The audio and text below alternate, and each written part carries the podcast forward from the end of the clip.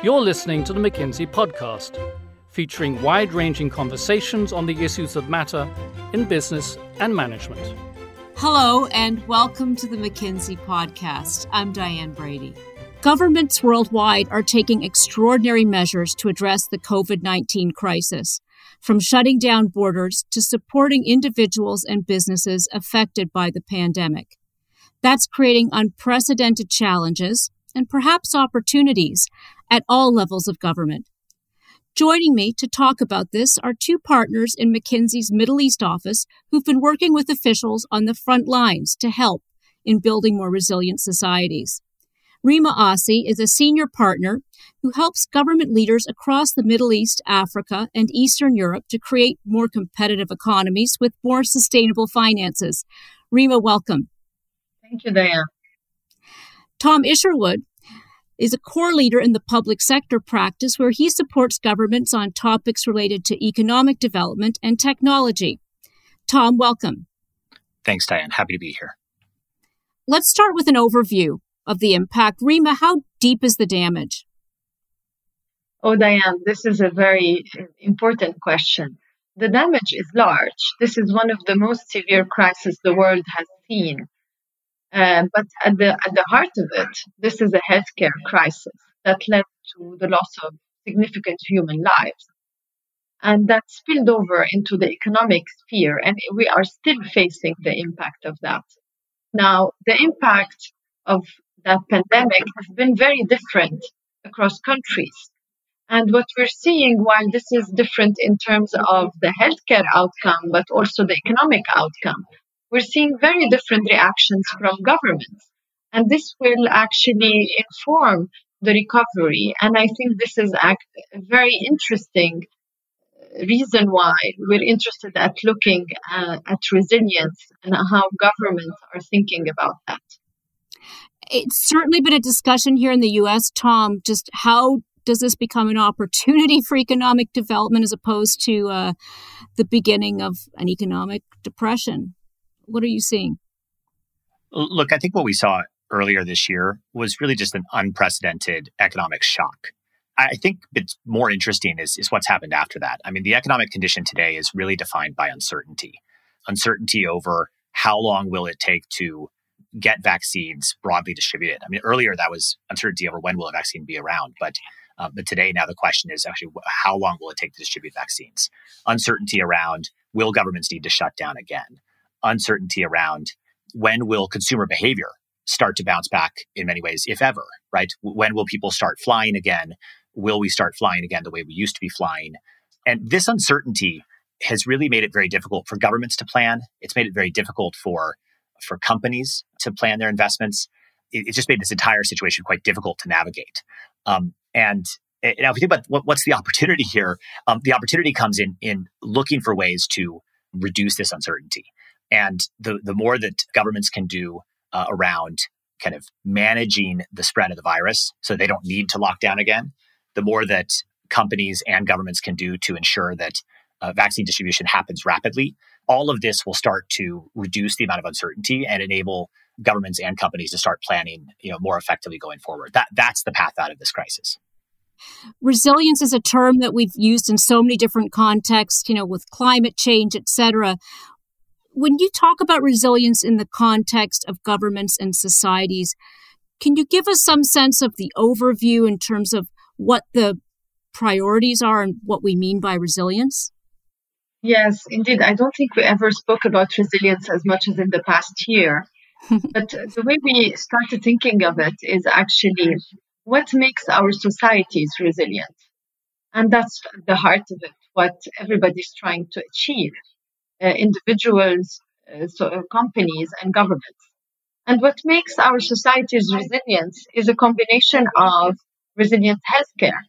How can we overcome the crisis? How can we create an environment where people can move in a safe manner, leveraging all technologies in place?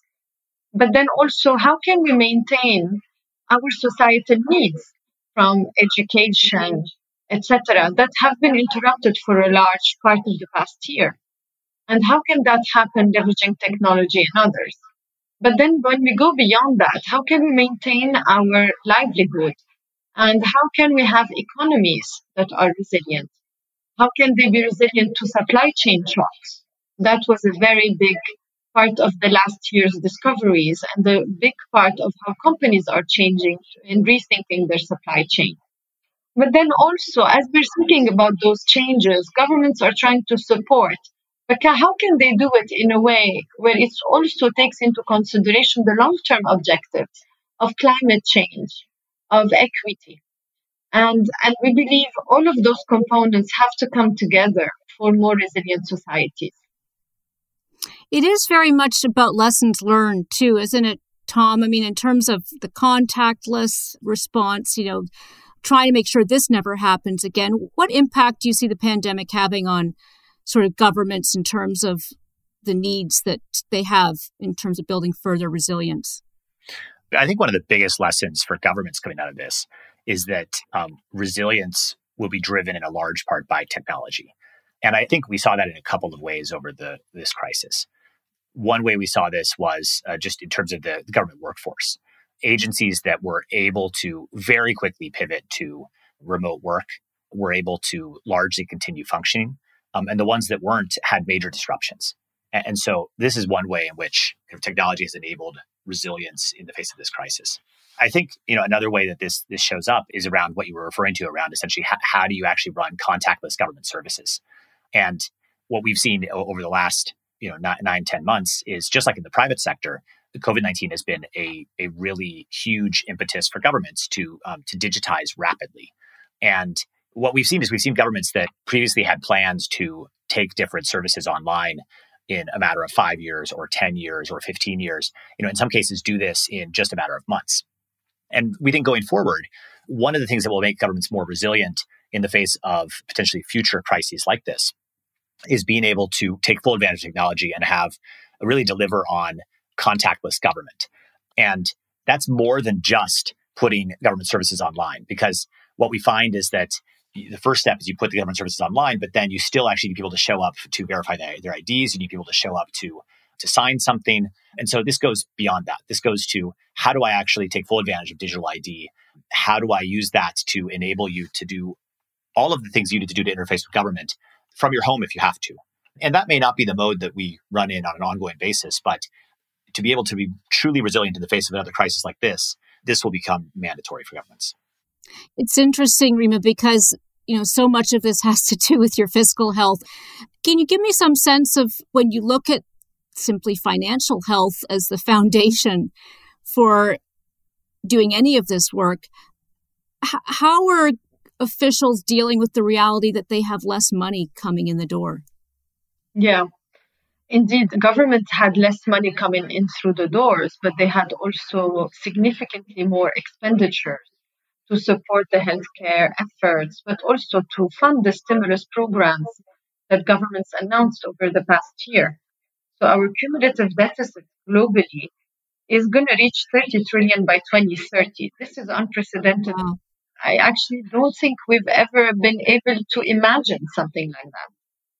To put things into perspective, this is three times the, the stimulus that were announced during the past year are three to four times what has been announced for the global financial crisis in 2008 2009. So, therefore, the fiscal challenge is going to be very big. But at the same time, governments have to support their economies and their society. This is what we're calling the Great Balancing Act, in the sense that at the moment, governments have issued a lot of debt to fund those outflows. But to issue a debt needs to also have a credible investment story and needs to have levers that give comfort to investors that growth will come to support payback. But also governments have monetization plans that allow them to fund their increased liabilities. And in our view, this is going to be the opportunity for governments to widen their abilities to manage their finances beyond the typical levers or let's spend less and let's tax more. And they're going to have to start having the mindset of the investors and thinking about all the assets they have and how can they manage them in the best way so that they are maximizing returns of those? How can they have and build transparency on their balance sheets? Companies mm-hmm. have balance sheets, countries should also. So, what are their sovereign balance sheets?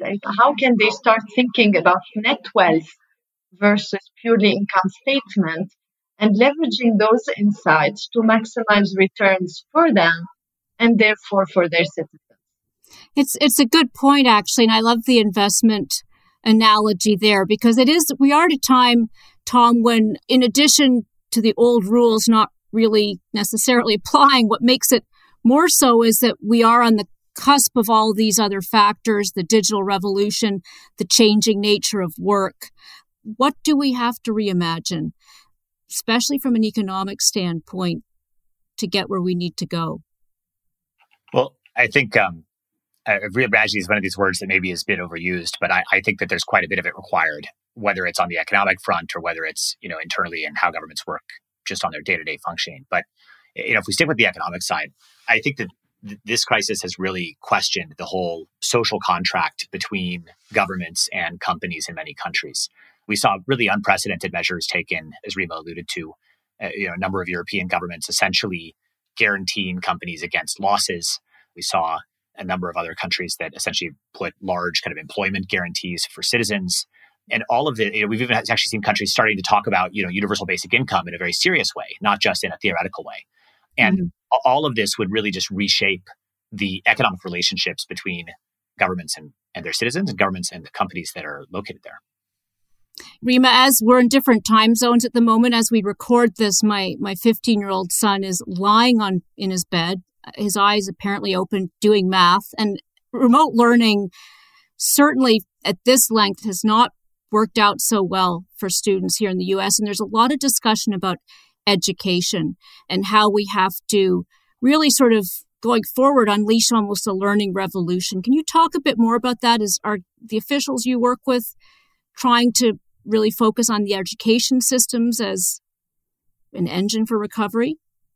I think online education has been a savior in maintaining some level of learning for students. The hybrid model showed a lot of advantages, a lot of outreach, a lot of ability to teach to the best teachers and the best insights globally anywhere you are in the world. It also showed some limitations when it came to the teamwork that is so important in the skills of the future and the competencies of the future generation. It also does not help emphasize all the skills of empathy, leadership that you want to develop in the future generation. I wouldn't be surprised if we wouldn't evolve into more advanced hybrid model mm-hmm. where certain skills will be taught online, but they will be sessions in person, mainly when it comes to group work, to experiments, to uh, to projects. Learning has become and is becoming more and more an imperative for everyone. It is not anymore for the, the students and the kids. It's for each and every person in the society. And we will be seeing more and more lifelong learning programs and that will open the door for questions as to how do we evolve in a world where employees, for example, will apply for jobs and may have on their CV a series of curriculums that they followed, that they chose, that they designed. And how will companies recognize that? And that I think will be a very interesting innovation journey we're going to be seeing. Uh, just if I could, if I can add to that, I think mm-hmm. this imperative for everyone to kind of go through a bit of their own learning revolution is, I think, going to intensify. Before the crisis, there were a number of solutions on the market to essentially automate through AI call center work. But the uptake was really, really low. And what we saw in the first couple of months of the crisis is that during the lockdowns, a number of call centers, many of them changed how they worked and continued functioning, but some of them actually had to almost shut down. And what replaced them were these solutions that had already been on the market, but just not didn't have a lot of adoption. Some of them grew by 10 or 12x. And I, and I think this is going to create real disruption in a lot of, let's say, service jobs that could over time be replaced through AI and new technologies. And that's going to require many people in, the labor market to reskill themselves and re- retool their skills so that they can find uh, additional jobs when those ones go away. Because the automation is permanent, right? Yeah, that's right. That's right. I, I, this is not that's not something that is going to go back to the way it was after this. And this was something that was already happening, but the crisis has just been a massive accelerator of transitions like this one. And I think that uh, we're going to be feeling the after effects of this for years to come. It does get to, which is not a question of politics, more just the reality of the burden has been borne very differently at very d- at different levels of society. You know, whether you're a frontline worker, certainly here in the U.S., Black and Hispanic Americans have borne the brunt both from jobs and the health impact, which is kind of the societal fabric.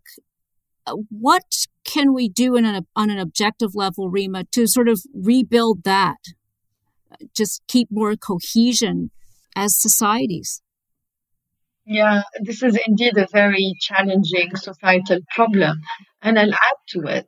If you think about the type of the jobs, be it frontline worker, but also automatable or manual work has been affected far more than desk jobs that could be uh, done and conducted virtually from home. And if you think about also gender, it has been proven that women lost jobs far more than men. Mm-hmm. And in recent reviews and surveys we've conducted, women have 1.8 times more chances to lose their jobs as a result of COVID-19 crisis than men. So indeed, certain discrepancies and inequalities that we've been working hard over the past years to try to bridge are going to be unfortunately accentuated. And while there's no one lever that will be the magical solution, we believe governments have to, and the societies are becoming more and more aware of discrepancies and will have to put more effort, more effort in learning, more effort in reintegration, more effort in uh, support. Um, and the role of the private sector and the government here will become critical. We talk about capabilities building a lot in companies, Tom. Uh, how does it apply to the public sector? What capabilities do they need that perhaps maybe um, haven't been as emphasized in the past? Yeah, look, I think the the last year has really put a spotlight on areas where the public sector needs to build capabilities faster. And the first one would be no surprise was around data analytics technology. And in this space, this is driven just by the kinds of decisions that governments needed to make. You know, they, they went from having decision cycles that often in many cases take years to having to make some of those same decisions in a matter of weeks. On a side note, by the way, this is actually something that's in some ways a good thing. You know, we've we've actually mm-hmm. Done a study over multiple years in the private sector looking at companies, and the highest performing companies make decisions significantly faster than other companies in their in their sectors, whether it's around budgeting, whether it's around people reallocation. This this crisis forced governments to actually move a bit in the same direction and start making those decisions a lot faster. But to make decisions fast, you need good data. To have good data, you need to have the right technology in place. You need to have the right people to analyze the data. And that requires new capabilities and new skills, not just in the, the data scientists or the technologists that you hire, but also in pretty much everybody else who has to make use of that data uh, in their day-to-day job to actually be able to make better decisions and serve citizens better. And so this is this is definitely one area where I think there's a real uplift needed in, in, capabilities in most governments. This will be a challenge because many private sectors struggle with this these same these same skill sets. But I think that that's one very important area. I think the other thing I would say, this is more of an institutional capability, not necessarily just about individuals, is I think that this crisis has also you know put a spotlight on, on how governments need to think of new ways to partner with the private sector and new ways to partner with social institutions. So let me give you a few, a few examples. Uh-huh, go ahead. Yeah if we look at the way that the whole vaccine race has unfolded, this has required governments to do things they would never do. This has required governments to make bets on essentially purchasing large amounts of doses of vaccines that, that are not even approved yet, right? But that doing that is a way of offsetting the risk for companies to be able to incentivize companies to do something they wouldn't do normally. It's just created an environment where to be able to actually do what's right for society, you have to work with private companies differently as a government. You have to kind of work with your people differently. The, the kind of requests and impositions that governments have put on people, asking them to stay home for months at a time. This is not, you know, the normal way these things work. And so I think whether it's about actually signing agreements with companies, whether it's about more effective communication to every citizen. I think how government interfaces with its stakeholders and forms partnerships is also an area where there's just a real need to improve. Let's go back a second to the role of technology, because I'd like to synthesize how important it's been in both the recovery and how important it's going to be going forward in terms of building resilience, Tom. Look, I, I think there's no doubt that the crisis has accelerated the adoption of technology. It has reinforced the importance of technology for, for governments to become truly resilient. And, and I think that it, it has really put a lot of momentum behind this agenda in pretty much every government I talk to. Every government official that I talk to sees technology as one of their top one or two priorities now. Everybody would have said it's important, but that level of prioritization was not the case uh, a year ago. And I think that the other thing we're seeing is is people moving beyond the, the kind of let's say experimentation phase. You know what we've seen over the last couple of decades is that governments have started to adopt technology, but it's been a bit haphazard.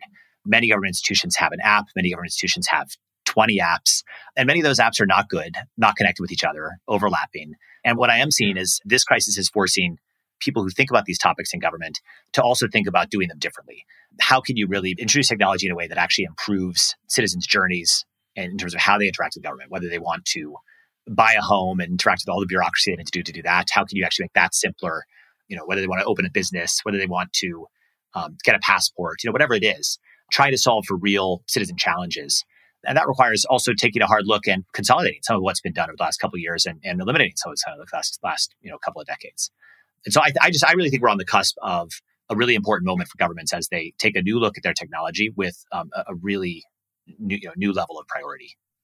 So Rima, that that seems to imply a much higher level of agility on the part of public servants. Oh, totally public servants had to go through changes and experiments in a matter of weeks that they have been talking about and resisting for years. Uh, the remote work, the digitization of processes, uh, the leveraging of digital tools and platforms for everything that had to do with uh, meetings, communication, signatures has been unparalleled. And that agility was a matter of need during the lockdowns in the, in the middle of the crisis because we had lacks of resources and competencies in certain areas and significant needs in others.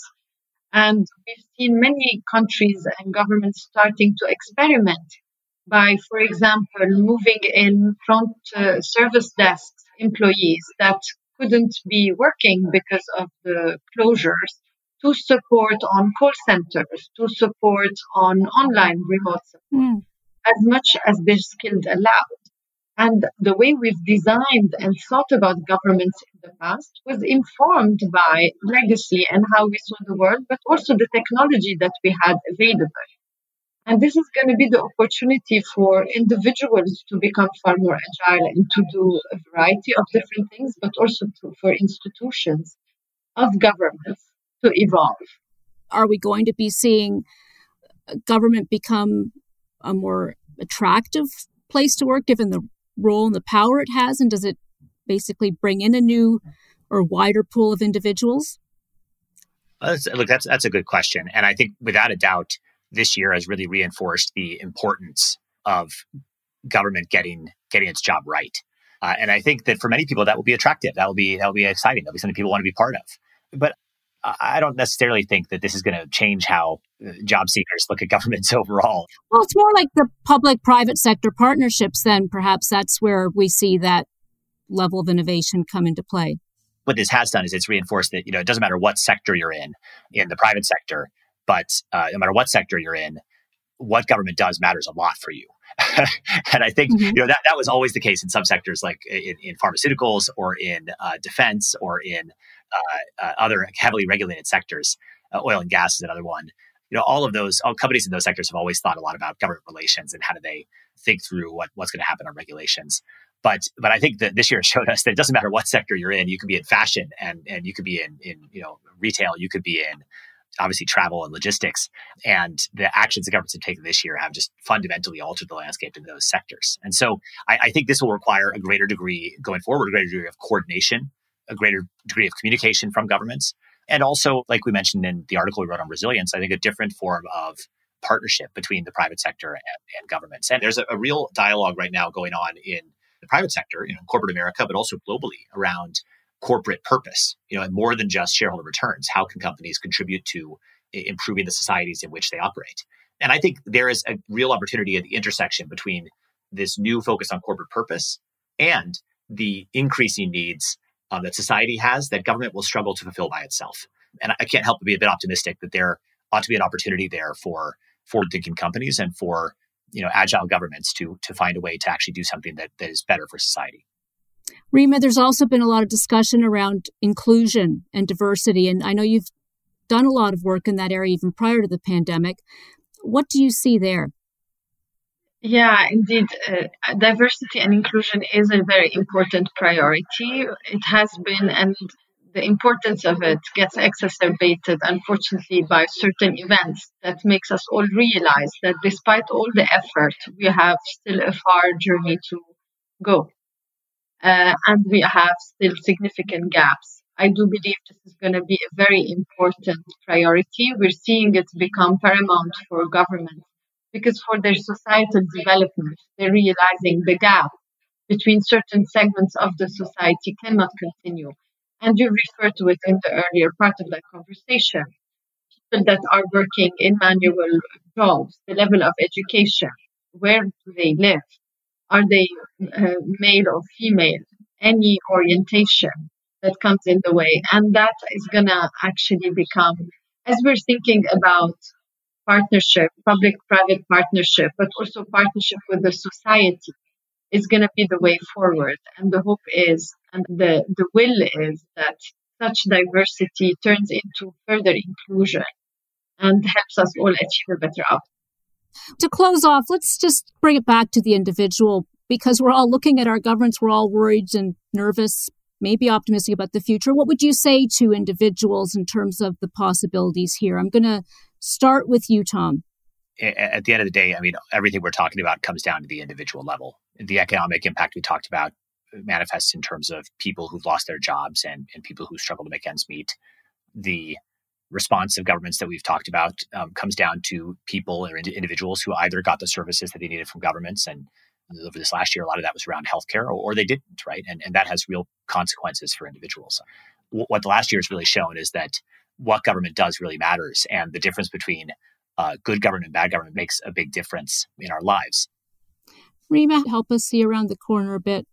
What's the message to individuals? Yeah, I echo what Tom has mentioned, but also individual point of views, actions, and behaviors matter. And what we say, what we do has a far bigger impact now than years back because technology supports and maximizes our reach.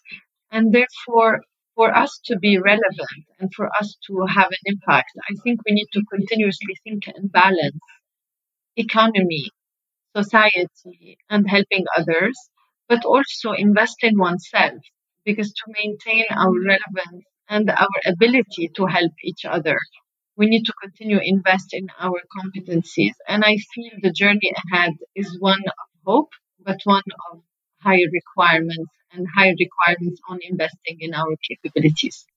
Great. Well, I can't think of a better way to end than right there with hope.